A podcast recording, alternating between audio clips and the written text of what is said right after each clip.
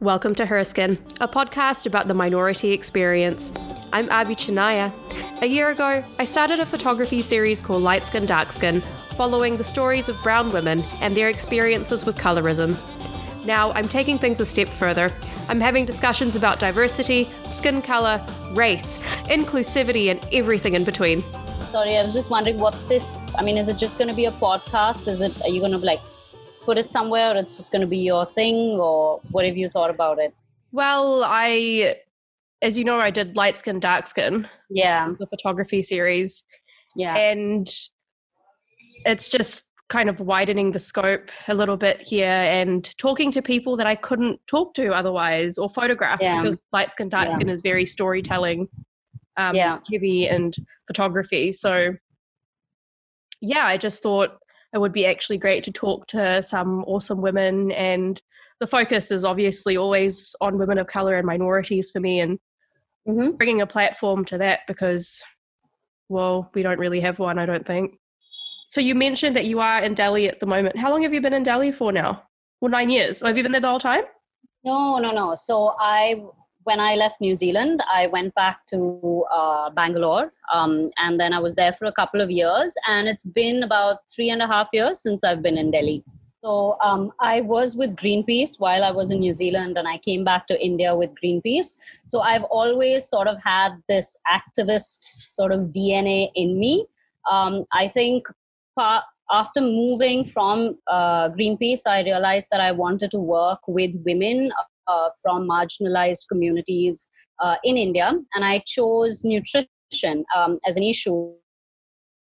Yeah, so I decided post Greenpeace that I wanted to work with um, marginalized women um, in India, and I chose to focus on malnutrition because that was a huge issue amongst women and children who are living um, you know on the margins and that's what i do today i um, i mean i work with tribal communities in india which are um, one of the most or i could say the most marginalized communities and i work with women um, in collectivizing them, building leadership amongst um, tribal women so that they can demand their right uh, to nutrition. And how did that come about? How did this whole project happen? Um, so, I mean, it was something that uh, you know. I mean, there's no. I don't. I, I don't think there's too much of a of a great story behind it.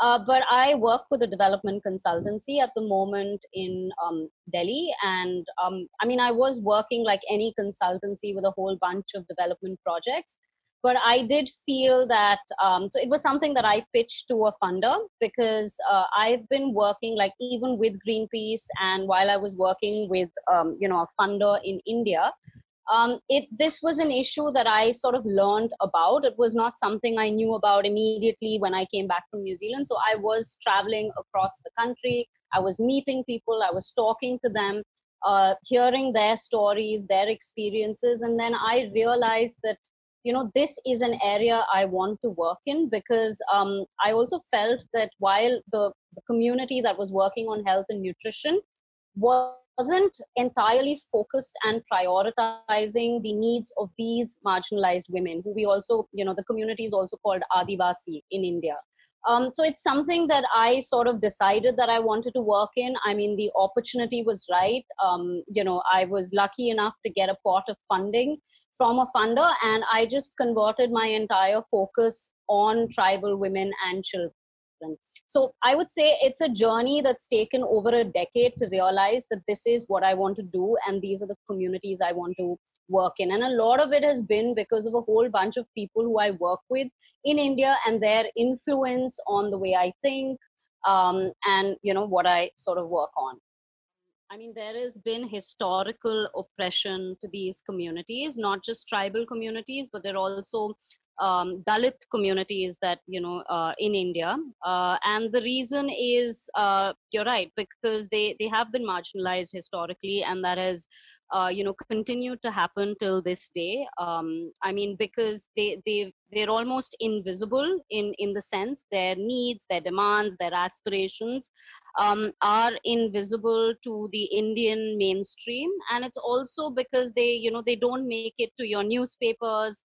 Um, you know their stories don't um, you know movies are not made about them. Uh, we you know their festivals are not mainstream. Their culture is completely sidelined so the common indian woman or man um, you know doesn't think about them. So they they've been made invisible and therefore it suits politicians as well as bureaucracy to just ignore them because uh, they don't see any political gain out of doing anything for this community. So you're right and it's sorry yeah. and this community you mentioned is based in odisha yeah so they're based in one of i mean they're based across india. They're they're also in other states but orissa has uh, one of the highest tribal population in india. How often do you get to travel out and be with them? Because how much does this project encompass? Do you go out and give them the supplies they need and education or and because you said nutrition has so many facets yeah. to it right? Yeah yeah yeah. Um, so i used to pre-lockdown. I used to be there every 10 days. Um, so i had a team in orissa who i worked with because obviously i don't speak the same language. Um, so i needed a team who was from within that, that community and also people who belong to orissa who were sort of supporting me in this project. Um, so I used to go there almost once in 10 days. And what we did is we sort of created, um, you can say, a people's movement uh, that sort of collectivized um, tribal women, tribal men, as well as um, other marginalized women from other communities to become part of this sort of movement. So it took a lot of time with a lot of, you know, community level meetings. Uh, there were a lot of activities at the community. Um, you know, there was a, a, whole bunch of sensitization with service providers, sensitization with uh, village leaders. So it was an entire process of um, converting a community into becoming, into realizing their empowerment and their and finding their voice uh, and becoming this people's movement that then the administration or political leaders could not ignore. So that's the sort of work that I was doing, um, traveling every week, every 10 days to the state of Orissa, which, by the way, is in the east of India. And uh, of course, post lockdown, I've been, um, I mean, you know post corona i've been at home stuck in delhi and um, i try and communicate with my team as much as possible over zoom over other video conferencing. How have they been faring with this whole coronavirus situation? Yeah, so it's interesting you ask um, this question, and I think I'm I'm I can sort of you know I'm I'm probably not just going to speak about the tribal women um, who I work with, but I think um, rural women in India. Uh, post the pandemic, uh, you know, in India, and I'm sure there are trends like this across the world, where um, you know the the age group as well as the the gender of people generally getting affected by the virus has been men uh, but recently we um, you know what's coming to light is that women and children are actually the worst victim of this pandemic uh, for for simple simple reasons the increase in gender based violence at homes because of the lockdown, uh, the fact that essential health services in rural India have not been available, health as well as nutrition services, despite governments been trying. Um, you know, it, it's been a situation where it's all hands on deck, uh, you know, towards the COVID duty. So, all the other essential services that women and children require, especially in uh, rural India have been getting ignored. Uh, but the worst thing that's coming that we're hearing about is the gender based violence and women becoming victims of this uh, sort of lo- lockdown. And I think it goes down to the fact that India is a very, very patri- patriarchal as well as a casteist society. So it is the marginalized, the women that sort of get the um, you know the worst end of of this this deal. And there are anyways massive challenges with this pandemic in india. I don't know whether you've been reading but there's been a whole bunch of um, you know issues with migrants uh, migrants who have had to walk hundreds and hundreds of kilometers back to their villages uh, during this pandemic because they have had no support from the government. Of course there's some sort of support pouring in now but um, there were some horror stories that we were reading about in hearing about where labor force in this uh, in india was forced to walk back to their villages because no you know no government would give them transport. They had no food. Um, so there's this it's been a very very challenging time um, throughout this lockdown i think across the board. But i would say women from marginalized communities have probably been the most uh, impacted. Also because you mentioned prior to this conversation that um, a lot of these women also get forced into marriage very early. Yes. yes. And that makes them more oppressed in a way, doesn't it? Because they are being forced into a future that they might not necessarily want and yeah. it's hard to get out of. What is life like for these women in the tribal communities uh, this is a symptom or i would say a byproduct of the kind of you know the, the, the deep rooted patriarchy that sort of exists in india that women at a very young age um, without they don't have a choice whether it's over their body um, whether it's over their sexual choices um, anything at all right? They don't have it comes down to the fact that they they don't they're not given decision making um, they don't have decision making power because that's how the society unfortunately is structured. Therefore they get married to someone possibly who they didn't choose um, possibly at an age that they you know wanted to study or get educated. Um, so if i'm not mistaken the stats say that about you know 20 to 30 percent of indian women today still get married under the age of 18 and in certain states this is much worse um, and it, it, could you know so go up to possibly you know even 40 percent which is which is quite bad. Um, so what happens is i guess the expectation is yes you you know you are married young you have to serve the household uh, you know and uh, become a baby making factory if you know lack of finding better words to describe it. And that becomes another issue when women get pregnant really young because there are more complications to their health as well as the health of the child that is that is born post that so yeah uh, abhi i possibly can't you know describe what they experience because i'm not in their position. But you can just about imagine what it would be like to have no choice. And that's what it is right? Having no choice over anything in your life. Uh, and that's what it's possibly like. Yeah that would be really really hard. And as yeah. you said you know i myself can't speak for that because i have had a very privileged upbringing in life. And but it's so great to see that people like you are out there and helping these women and these communities and bringing them the funding and the attention and the help that they need and deserve. And it's important that we have people like you out there doing this kind of work. Thanks, Abby. So, are you still? Are you guys still in a lockdown? Um, so it's a partial lockdown where I mean things are um, you know sort of open, but they're not open. But I, a lot of people, at least in Delhi, are not stepping out because there's still a lot of fear and anxiety because in New Zealand, I think you would, I, you may know that we had levels of a lockdown, and we're in level yeah. one now. Did, did you guys yeah. have the same, or how was it? So I think New Zealand is way ahead of possibly any other country um, in the world today. India is is not even close to that for a whole bunch of reasons. Um, we are in something called Unlock One or something like that, but um, people are back to work. There are some offices that are open. Um, I think a lot of the major essential sectors um, have been opened up because you know the economy is doing so bad and um, that the government has decided to open a lot of sectors. But people like myself who can do work from home, um, a lot of uh, companies are encouraging their um, you know their employees to actually work from home. Those who can. Right. Okay. Well, that's good then. That there's some yeah. level of flexibility there with certain jobs.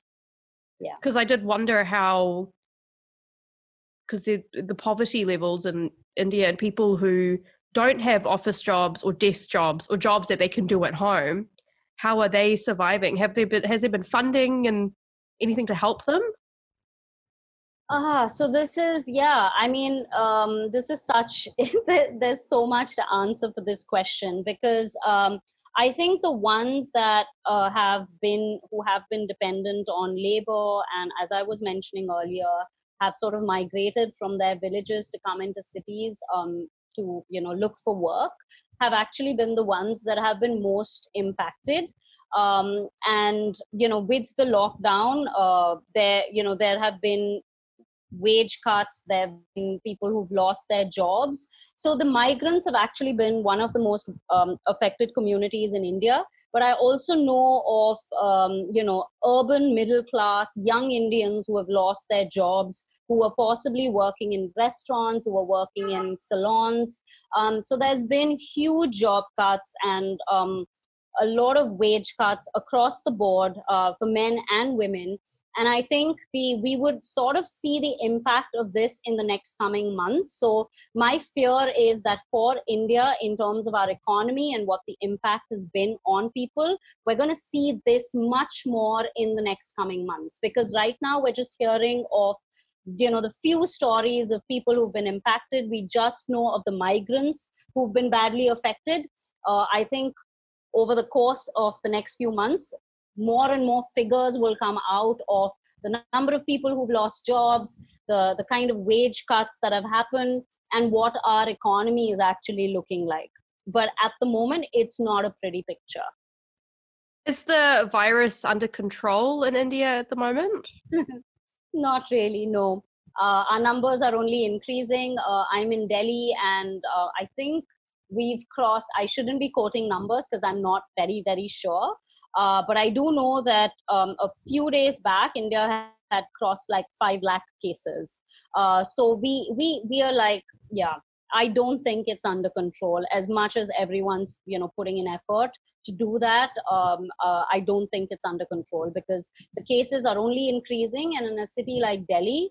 Uh, I'm hearing horror stories from my neighbors um, about you know not having you know uh, the the hospitals are not testing people uh, there are no beds in hospitals because you also know that india is is a very very populated country uh, and i don't think we have the right kind of health infrastructure which was already known to deal with a pandemic uh, like covid so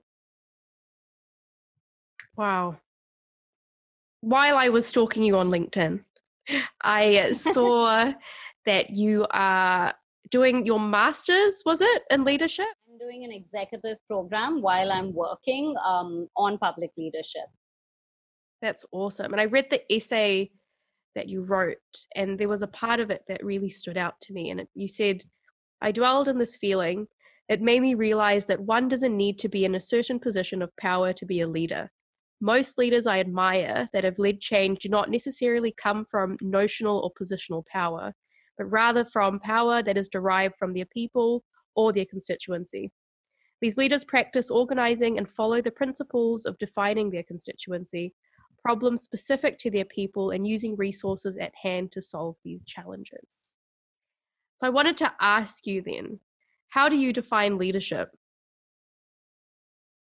Right. So, I I think leadership is when you um, when you're able you're able to enable um, action during uncertainty. Um, to me, that's leadership when you're able to motivate and um, inspire people to act and to make change. Um, that's leadership. And as um, you know, I had written in the essay you were quoting, um, that leadership is not necessarily if you are a prime minister or a president or if you happen to be a ceo uh, i think leadership is derived from uh, your ability to sort of bring people together and um, inspire those people to act and uh, i don't think you you know you need a position uh, in order to do that so um, and this this leadership and the, the way I look at leadership today is, of course, evolving. Um, but of course, you know, but I, I felt more and I felt this particular thing to be very very true uh, especially when with my work with um, you know some of the tribal women on the ground uh, and i've started to believe that the only way to sort of make change right and to and for these people for change to happen in the lives of some of these communities who are invisible um, in the eyes of the mainstream is to have leaders to be born out of those communities. I think that is the only um, only way there is there is going to be actual change. Um, and so for me leadership is is a very very my definition of who a leader is what a leader is has completely changed over these years. Um, so yeah i mean that's that's sort of a few of my thoughts I, I think um, this pandemic has been um, an eye opener for many, many reasons. Um, I don't think we've had very good global uh, leadership throughout this pandemic, um, whether it's from the US, whether it's from Brazil, um, whether it's from the UK, or it's countries like India and China. Um, and this is, of course, my own personal view that there I mean, the pandemic has possibly been one of the most uncertain times of, uh, at least I have seen in my lifetime, uh, for me personally. And I, you know, real leadership for me comes out during these times of uncertainty and how well you're able to collaborate and how well you're able to take people along. And I've seen that um, complete failure, um, you know, at least the way I view things, um, a complete failure across the glo- globe. And what's come out is actually women leaders from across the world. And there's been a lot of stories around that, whether it's New Zealand, whether I think it's um, Germany as well, and a couple of other places where women have come out to be quite powerful leaders during this uncertain time. So that's that's pretty telling. Uh, and I think it also, um, for me, it comes down to the fact that yeah, you know this kind of brings me to even the point that uh, which is also very personal to me that women are um, you know not um, i would say women are stopped or they're not allowed to rise to these positions because of um, you know a lot of insecurities um, in the society. And because we live in a male dominated society we live in in um, in society where the the rules have not been defined by all genders equally. They've only been defined by men throughout history and even today. So you don't see too many women leaders. And when you see a good woman leader rise you always see you you know whether it's in the workplace or whether it's at a political public level that they are always sort of um, you know they're either they're labeled and they're put into boxes um, that you know she's too aggressive she's too mild or she doesn't have the capacity. So these are the kind of things that i've um, you know at least i have experienced in, in in working environments in india. And i'm sure that a lot of people all over the world can relate to it um, so sorry i just sort of got into this conversation because you brought up leadership and then i you know i thought of the whole um, you know new zealand and then the whole women leadership angle. No that's exactly why i wanted to talk to you to hear your perspectives on things.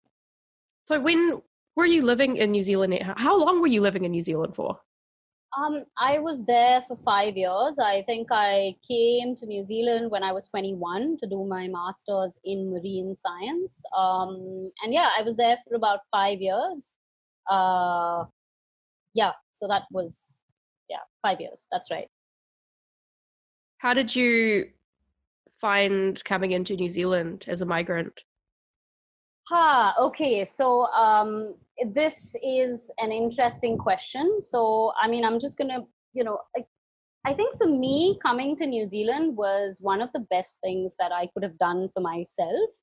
Uh, because, you know, I, so in India, you know, I'm just going to talk a little bit about my background uh, before getting into that so it kind of makes sense.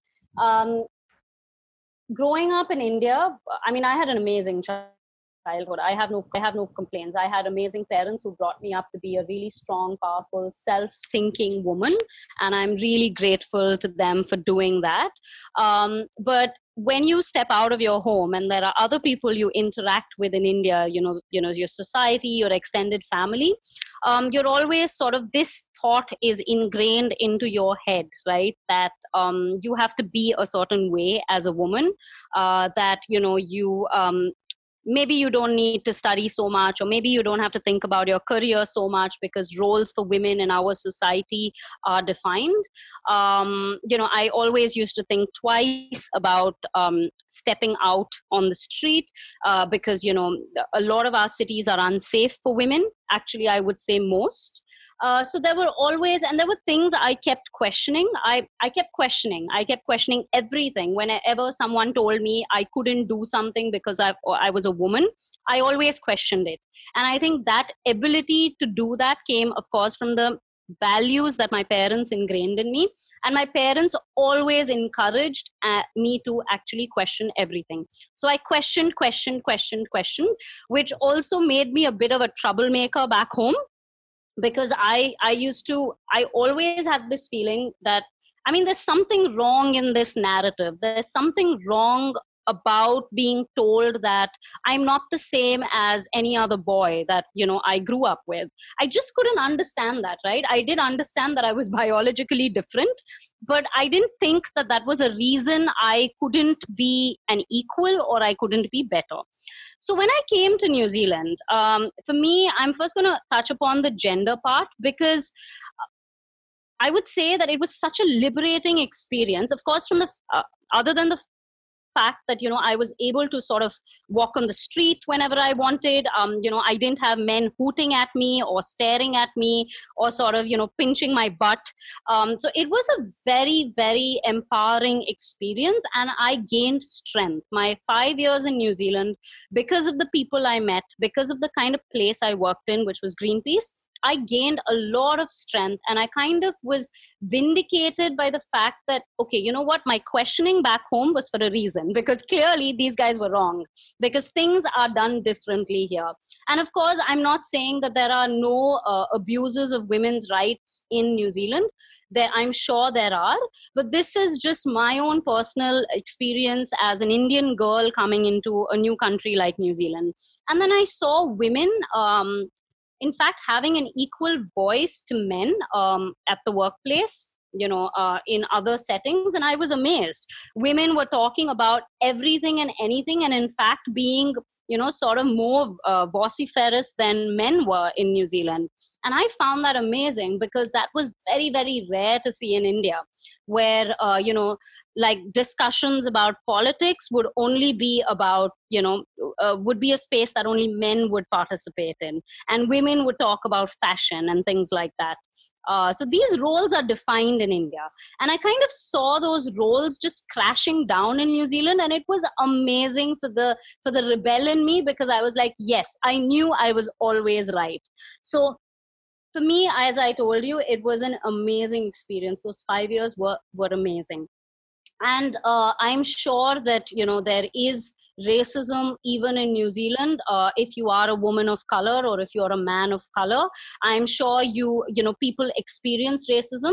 But i think i was in such a um, such a happy place because of just finding my freedom and my and finding a stronger voice that maybe i didn't see the um, you know i didn't see the signs or i didn't see the you know the kind of maybe the uh, the racist signals that i didn't i didn't notice them um, though i'm i'm saying i'm sure they they probably existed but i didn't experience them. In fact um, i was a door-to-door fundraiser uh, in uh, at greenpeace. That was my first job. I used to go to different neighborhoods white neighborhoods colored neighborhoods uh, you know mixed neighborhoods and knock on doors and ask people for money from greenpeace. And there was never a moment that i actually felt that someone was discriminating um, against me because i was a woman Zealand or because I was a woman of color.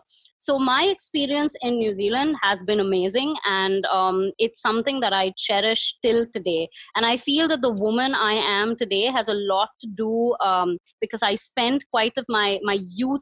Uh, I spent a good amount of my youth um, in New Zealand. I love how you mentioned more gender equality in New Zealand. And I so agree with you on that. And it is something that I, every day that I have lived here, enjoy that women do have a voice. There is still a lot of work to do about gender equality in New Zealand and all over the world. But I think that as a woman, and now as a woman who works in a corporate setting, I do have a voice and people do listen it is inclusive. Well, Neha, we have come to the end of our chat. This has been amazing. Oh, I'm glad, Abhi. Thank you so much for talking to me today.